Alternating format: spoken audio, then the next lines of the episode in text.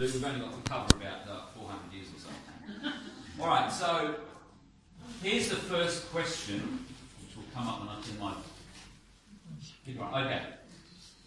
Why was an hourglass, you know, an egg timer on steroids, uh, why was an hourglass found on many 18th century English pulpits? No idea. was it? A. To keep sermons from lasting for more than an hour. B. To keep sermons from lasting for less than an hour. C. To symbolise, like sands through the hourglass, such are the days of our lives. Um, the sands of life running out. Or D. Parliament had passed a law against having clocks in church buildings. Okay, so I'll go to A, B, C, or D. Make your choice and we'll move on fairly quickly. Don't forget, please put your name on the top of your sheet. Okay. You, and no sharing answers in the front row, please. Um, question two. What argument for the existence of God was advanced by William Paley in 1802? Was it, if there is a watch, there must be a watchmaker? B. If there is an egg, there must be an egg beater. C. If there is an egg, there must be a hen. Or D. If there is a digestive system, food must exist.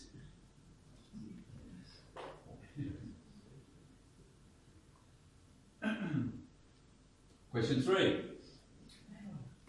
Hang on. Yeah. I told you we'd go faster today. All you have to do is guess. Okay, that was you hanging on. Okay, approximately how many sermons did John Wesley preach? Was it A, 5,000, B, 10,000, C, 20,000, or D, 40,000? Approximately how many sermons did John Wesley preach? Lots, lots more, or even more lots. Okay, and the last question 18th century evangelist George Whitefield was famous for his fervent sermons. What complaint was made after his first ever sermon? A. He had allegedly driven 15 people insane. B. The congregation, who were mostly labourers, couldn't get their normal Sunday morning sleeping. C. Whitefield's voice flaked down plaster from the ceiling onto the congregation. Or D, 58 people came forward to be saved, but they were all already members of the congregation. Okay. All right, so make your choices, ladies and gentlemen, please. And Deborah will collect, if you move them to, again, pass them to the right hand, my right hand side of the room, please. Um, now, what I might do to save time is I'm going to continue. Um, because for some reason, some of you, you know, are, are, still seeking God over the answers to some of those questions and are taking longer time. So I'm going to continue and come back and give the answers at the end. Okay? Right. So, we left this um, when we were really approaching the, uh, the period uh, where Elizabeth took over in, in England. Now, a number of things happened in England. And people, a lot of people in England weren't satisfied that changes in the church in England, England had gone far enough. Um, Presbyterians emerged in this period, people who want uh, to govern churches by eldership. The Puritans is the name we give to people who wanted things to change uh, in a more reformed direction, if you like. Uh, and you can see some of the requests there. They didn't like sport on Sundays, um, they didn't like the priestly robes, they didn't like marriage rings, the things that they saw as either associated with paganism or, or Roman Catholicism. When a new king, uh, King James, came to the throne, because he'd come from Scotland, they thought, oh, great, he's going to be in our corner, but really he wasn't. Um, because he was hanging on to something called the, the absolute authority of kings, the divine right of kings. And he saw Presbyterianism as a threat to that, which he'd seen in his native Scotland. Um, so they presented him with a big petition of all these things they wanted. The only thing that they got was something we know as the King James Bible today. They wanted a new translation of the Bible. The only reason they got that is the Bible most people were using up to that point was something called the Geneva Bible. And that had, a, it was a bit like a study Bible. It had a lot of notes in the side of it, and that took things in a more Presbyterian direction. James wanted to get rid of that, so that's the reason why he was quite comfortable giving them a new translation of the Bible. Um, a lot of Presbyterians, uh, sorry, Puritans had three choices. They could either try to stay in England, in the Church of England, and try to reform it from within. They could uh, leave the country, which a lot of them did, obviously, and went to America. Um, or they could stay and be one of the dissenting groups, which later become denominations, but they don't really quite have that have that status at this point. Um, now, picture of Puritan family. Enter a period called the English Civil Wars, which are really interesting to us because this is part of the cusp of changing to the modern age, some of the things that happen in here. When James dies, his son Charles comes to the throne, and he's very much also in the divine right of kings area. I'm an absolute monarch, everyone has to do what, what I say. And he's also drawn to Roman Catholicism. Now, by this stage, a lot of people in England are very much trying to go down the reform direction. And Parliament is like that. So you have a division between Parliament, which is more reform, more Protestant, and the King, who's more Roman Catholic.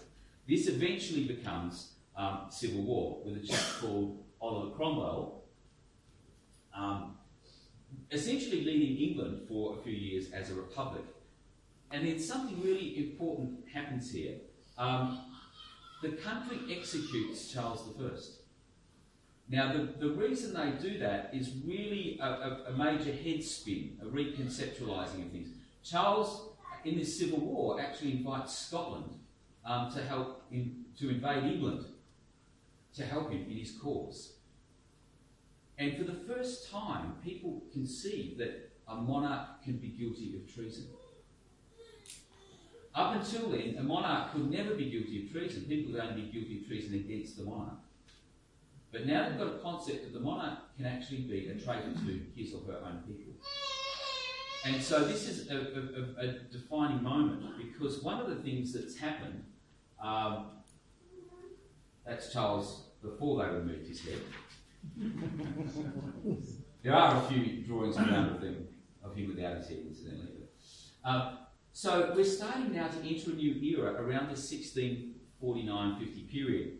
A number of things are happening. Um, monarchs are no longer unchallenged. Now, we saw in our previous sessions that because of the Reformation, people were starting to challenge the authority of the Roman Catholic Church. And remember that church state link had been so tight for a thousand years that really it was only a, historically a very short period of time before people would move from questioning the authority of the Roman Catholic Church to questioning the authority of the state because they were so linked. And this happens dramatically in the case of Charles I, um, where they actually execute the king. Um, kings can be guilty of treason.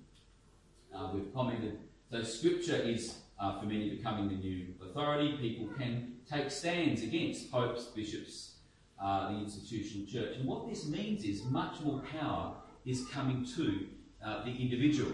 Now, in the meantime, uh, in continental Europe, there's been something called the Thirty Years' War, which, as you, anyone want to guess how long that lasted? 30 years. Okay, yeah, 1618 to 1648. Well done. Um, now, this was driven by a lot of religious differences, but you can imagine a, a war that lasts for 30 years. A lot of bloodshed, and people basically collapse in a collective heap and say, look, we still hate you, we would still like to kill you, but we can't be bothered. It's too much effort. And so we have the start of a grudging, something that we are very familiar with in our age, toleration of different points of view. This is the, the beginnings of it. Okay? In, and this is one of the reasons why this is where the modern age begins. Um, I actually might have to live in the same street with someone whose opinions I hate, and I would like to kill them, but I'm not going to bother.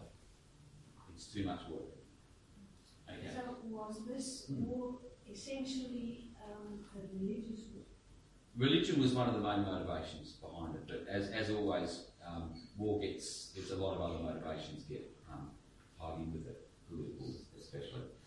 What this really means is that the church state alliance effectively is dead um, because you don't have a monolithic, you live in this country, this is our religion, and everyone is the same. We don't have that uniformity anymore. We are starting to have to think about living in a diverse society. And this allows a lot of the dissenting groups, the Quakers particularly, um, emerge at this particular point. Now, having started, we're on a roll challenging authority, challenging authority of the Roman Catholic Church, challenging authority of the monarchs and the governments. Let's keep going. Let's see what other authorities we can, in fact, challenge.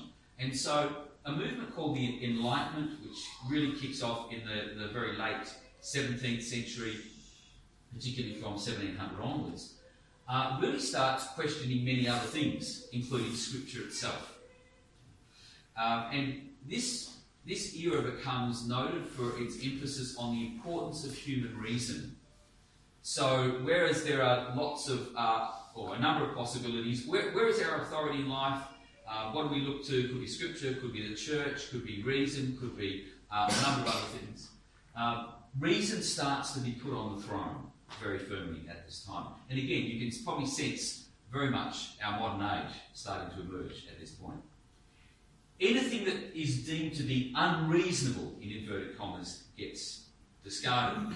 now, science flourishes in this particular environment, but a lot of religious issues get forced into this particular mould.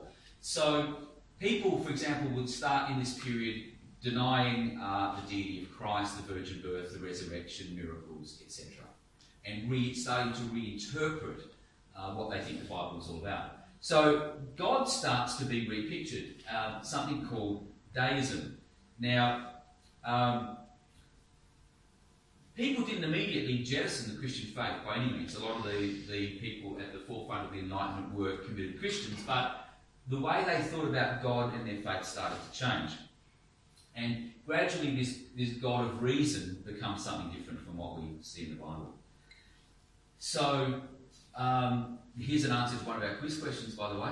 Um, so, people started to see God as not personally involved, but remote. So, someone who created, a bit like the clockmaker, um, creates the clock, sets it going, and then goes off and sits on the Milky Way having a pina colada for a few thousand years. Um, so, not personally involved, not having much to do with his, his creation. So this moves very much onto uh, a human focus.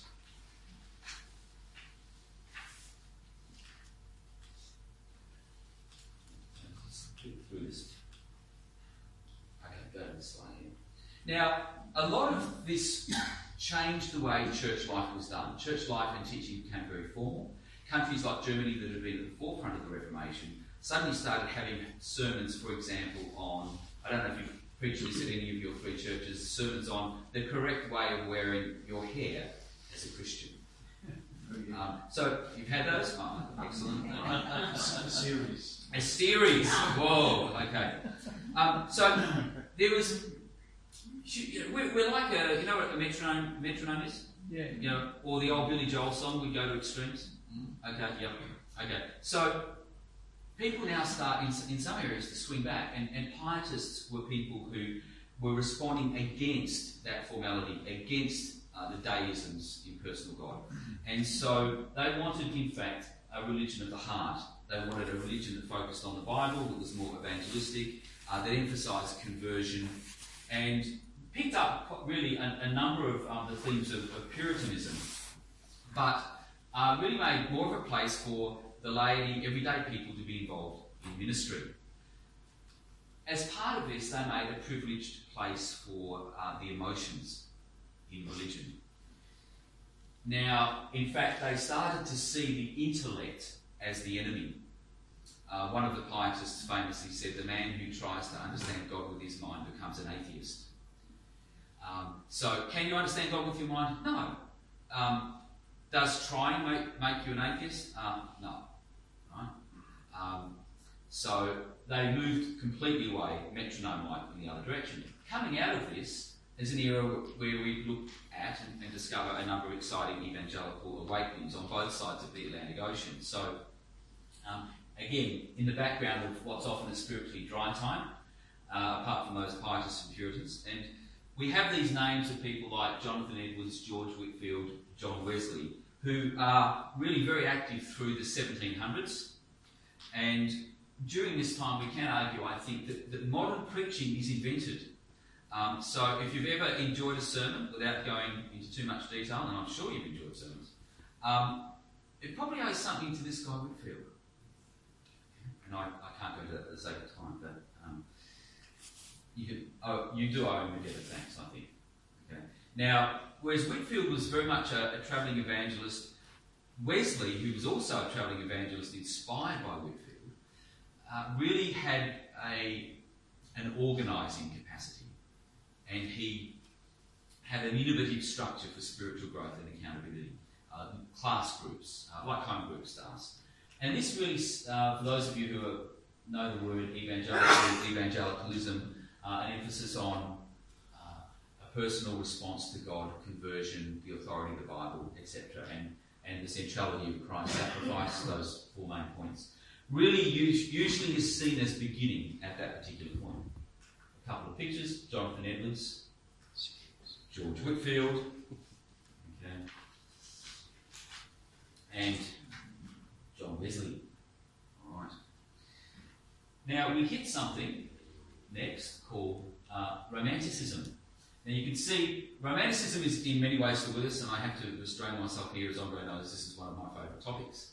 Um, so you can applaud my self restraint later.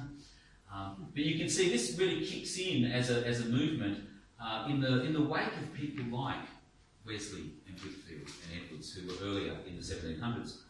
Uh, this is really a, a formal response against rationalism and um, the Enlightenment.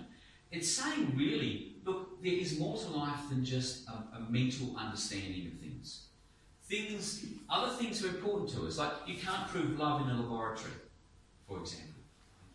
So, unlike rationalism, which wanted to solve all life's problems and understand absolutely everything, Romanticism uh, was comfortable with mystery. It was comfortable with not necessarily knowing everything about everything. And then, in its own way, that made more of a space for, um, for God to move in its thinking.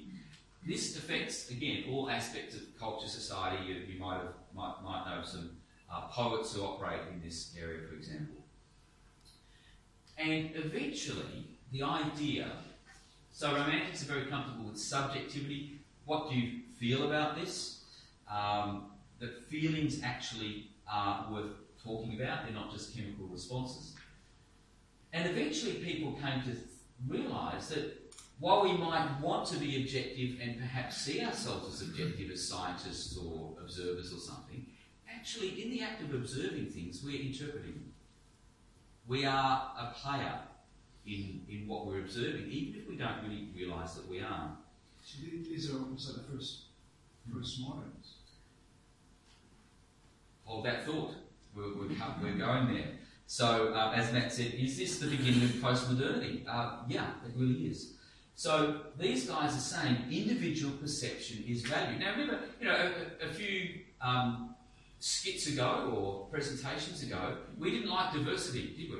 We didn't like differences of opinion. Everything had to be the same. We wouldn't have any time for this sort of stuff, would we? Individual subjectivity, individual perception, that would be seen as at worst heresy, um, or at least an unwelcome diversity. Now, we're actually starting to welcome that. Um, and in fact, coming out of this, um, there's a, uh, a, word some of you would certainly know, a word called existentialism, um, which is a way of looking at the world that says basically, um, I can create my own value system completely. I'm really looking at creating my own reality. You can't judge me. Um, I make my own rules. And as I make my own rules and pursue my own life goals, I'm being authentic. You're allowed to do your, your life goals and pursue them, but don't try and tell me what to do because mine are different from yours.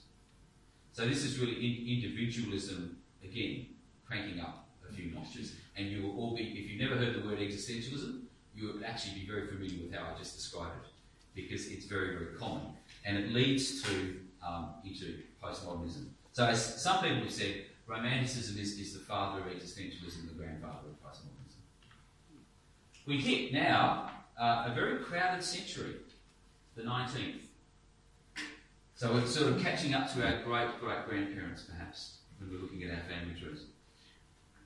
Um, there was a, a, one of the Romantic poets, a guy called Keats, in, ends a poem, uh, his Ode on a Grecian Urn. Now, just sitting down and writing a piece of, of, poetry about a piece of pottery is in itself a romantic idea. Um, but at the end of this poem, um, the closing couplet goes something like, Truth is beauty, beauty, truth. That is all you know in life and all you need to know. He's equating truth and beauty. Okay? So, some, and we all, you know that saying, beauty is in the eye of the beholder? Okay, so beauty is in the eye of the beholder, according to that, Truth is in the eye of the beholder. Okay? Are we starting to feel very modern? Yep. Keats was in the early 19th century. Okay? So uh, that's why we're saying this is um, quite modern. Okay, so we hit some major thinkers now um, that challenge the church in many ways. We hit Karl Marx, who says basically everything is explained by economics. We hit Charles Darwin, who says everything is explained by survival of the fittest. Uh, we hit Sigmund Freud, who says everything is explained by the subconscious mind. And at the same time, in this 19th century, this is also the big missionary century. This is a century in which uh, the, uh, particularly the Protestant countries, gear up their missions efforts. Um, they run around Africa planting their flag. Africa gets divided up. Um, Asia gets taken over by European uh, powers. And the thing is, that brings the, the Western powers in, into contact with a wide variety of different faiths and tribal religions, etc., that they now have to try to compute. At the same time, they're trying to understand Marx, Freud, and Darwin. It, it's a, it's a, a testing time. Um, and a couple of photos. Interestingly, I'm yet to find, not that I've tried to look very hard, a photograph of Sig- Sigmund Freud, who's on the left smiling.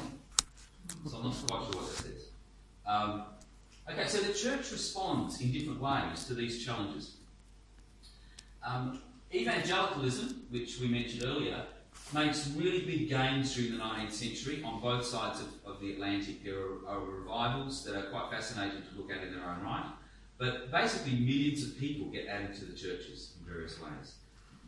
Um, it's also obviously a century in which the whole issue of slavery comes to the fore, and evangelicals, uh, William Wilberforce obviously, and others get involved um, in that particular issue.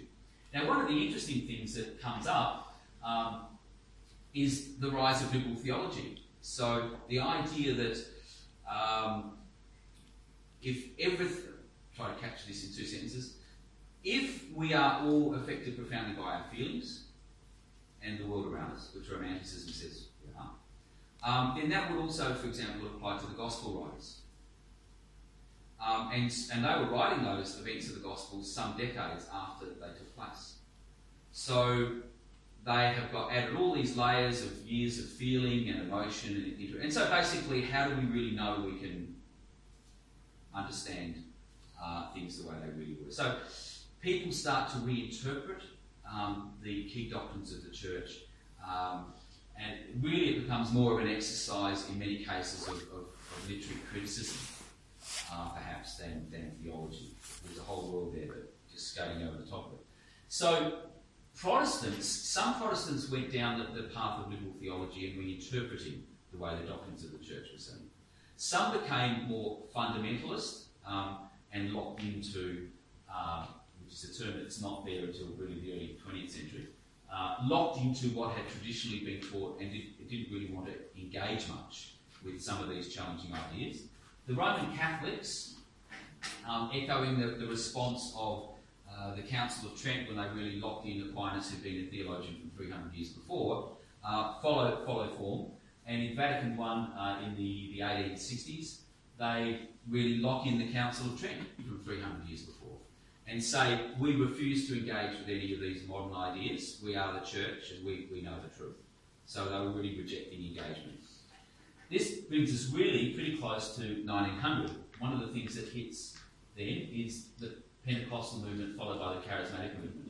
Now, this happens uh, initially in America. It comes out of people who've had a background following Wesley.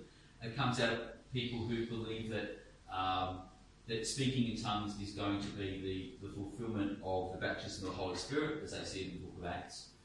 And that really starts uh, in, in the middle of America in Topeka, Kansas in 1901, but kicks off with a, a guy called William Seymour, who moves to Los Angeles, and in 1906, something called the Azusa Street Revival begins. Now, it was interesting that it's, it's very, it was very much a class thing for the first few decades. People would look down on Pentecostals and see them all as coming from the wrong side of the tracks, um, see them being uneducated, etc. That got a bit of a spin in 1959 when this guy Dennis Bennett, who was an Episcopalian, which is you know, the American version of Anglican, highly educated, uh, etc., becomes charismatic and it goes on to be a major news story across the US. Um, you can't actually, you, you can be Pentecostal or charismatic, you can't be both. Um, but ask me about that afterwards. That's, that's the building where Azusa Street started, doesn't exist anymore in, in Los Angeles.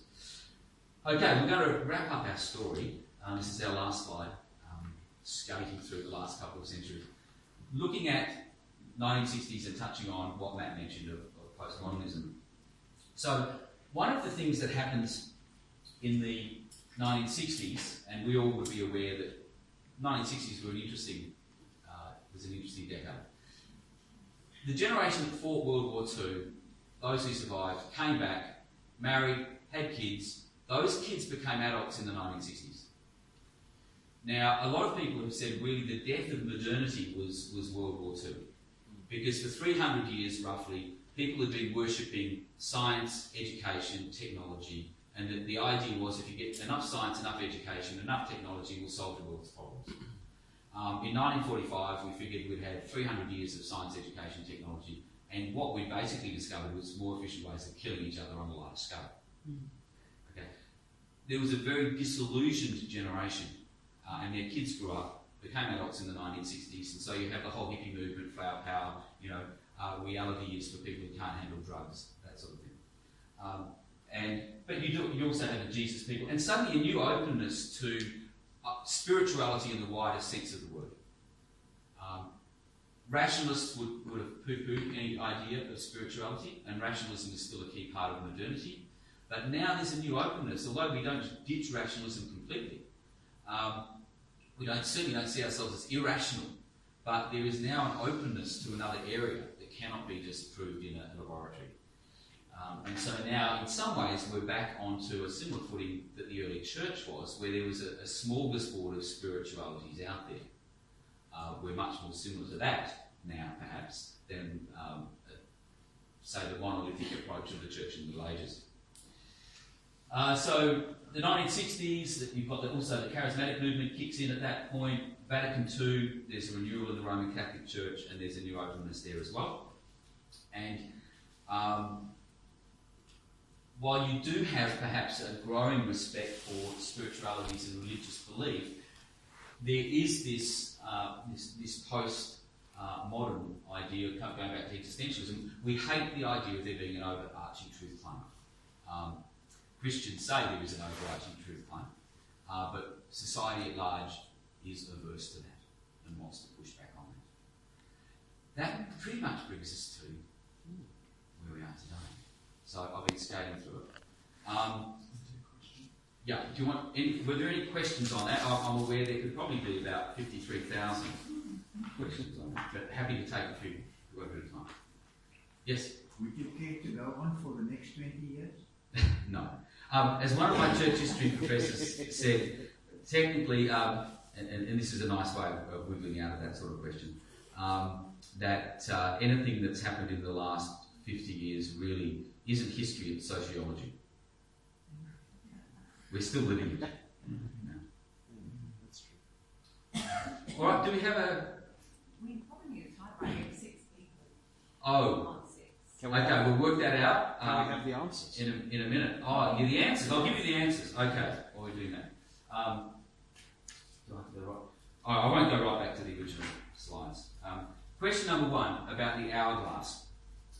The correct answer was, in fact, B. To keep sermons from lasting for less than an hour. I mean, you guys don't let your preachers go for less than an hour, do you? You wouldn't get out of bed for a sermon that lasts less than an hour. Okay. Tongue in cheek. All right. Question two: Argument for the exi- existence of God by William Paley, which uh, I referred to. The correct answer is A. If there is a watch, there must be a watchmaker. So that's that argument by design. Number three, how many sermons approximately did John Wesley preach? Uh, well, it is D. It is 40,000. Um, he really could, well, he would have preached, he, they look at his conversion as being 1738, but he would have preached before that. He dies in 1791. Um, if, you, if you do the maths, he preached about 15 times a week um, over, uh, over a 50 year period, something like that. So, um, we, we tend to let our, our pastors off a bit lighter than that. Yeah. Um, on the other hand, I am betting, I'm betting he preached the same sermon more than once. Okay, um, and the last one, 18th century evangelist George Whitefield. Why, why was, why did they complain after his first sermon? It was in fact A. He had allegedly driven 15 people insane. Okay, so I'll hand over now to, to Matt, whoever's taking the next bit.